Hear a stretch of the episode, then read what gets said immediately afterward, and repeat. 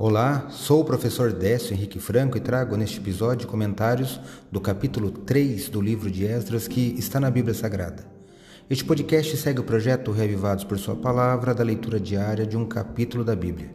Me acompanhe aqui, onde iremos ler toda a Bíblia.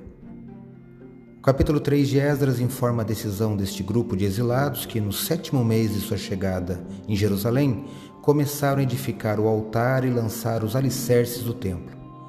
Destaco os versículos 12 e 13 do capítulo 3 do livro de Esdras que leio na Bíblia na versão Nova Almeida atualizada. Está assim: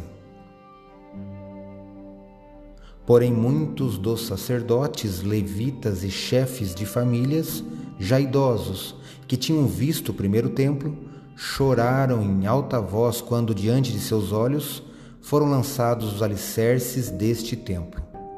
Muitos, no entanto, levantaram as vozes com gritos de alegria. E assim não se podia distinguir as vozes de alegria das vozes do choro do povo, pois o povo gritava tão alto que as vozes se ouviam de longe. Eu li Esdras capítulo 3, versos 12 e 13. Observe que muitos já idosos choraram.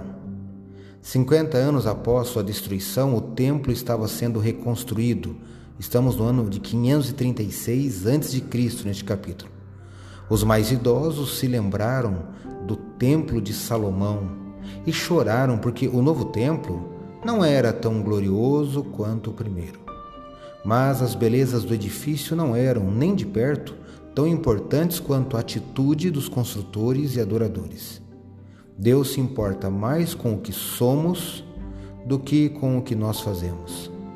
Nosso mundo está sempre mudando e grandes realizações desmoronam e desaparecem.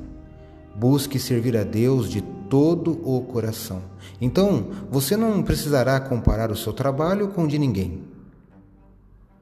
Aquele era um dia dos humildes começos, como foi relatado por Zacarias 4:10.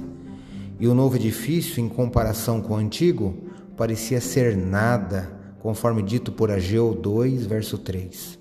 Antes, Salomão havia empregado os melhores artesãos de seu próprio país que alcançava a fronteira do Egito até o Eufrates, e também os construtores mais hábeis das terras vizinhas, como os de Tiro. Agora, Zorobabel dependia de seus próprios súditos, os poucos cidadãos da pequena província da Judéia. Acredito, como disse o salmista, que a palavra de Deus é uma lâmpada que ilumina os meus passos e luz que clareia o meu caminho. Portanto, leia hoje em sua Bíblia o capítulo 3 do livro de Esdras e que seu dia, vida e caminhos sejam iluminados por Deus. Um abraço e até amanhã.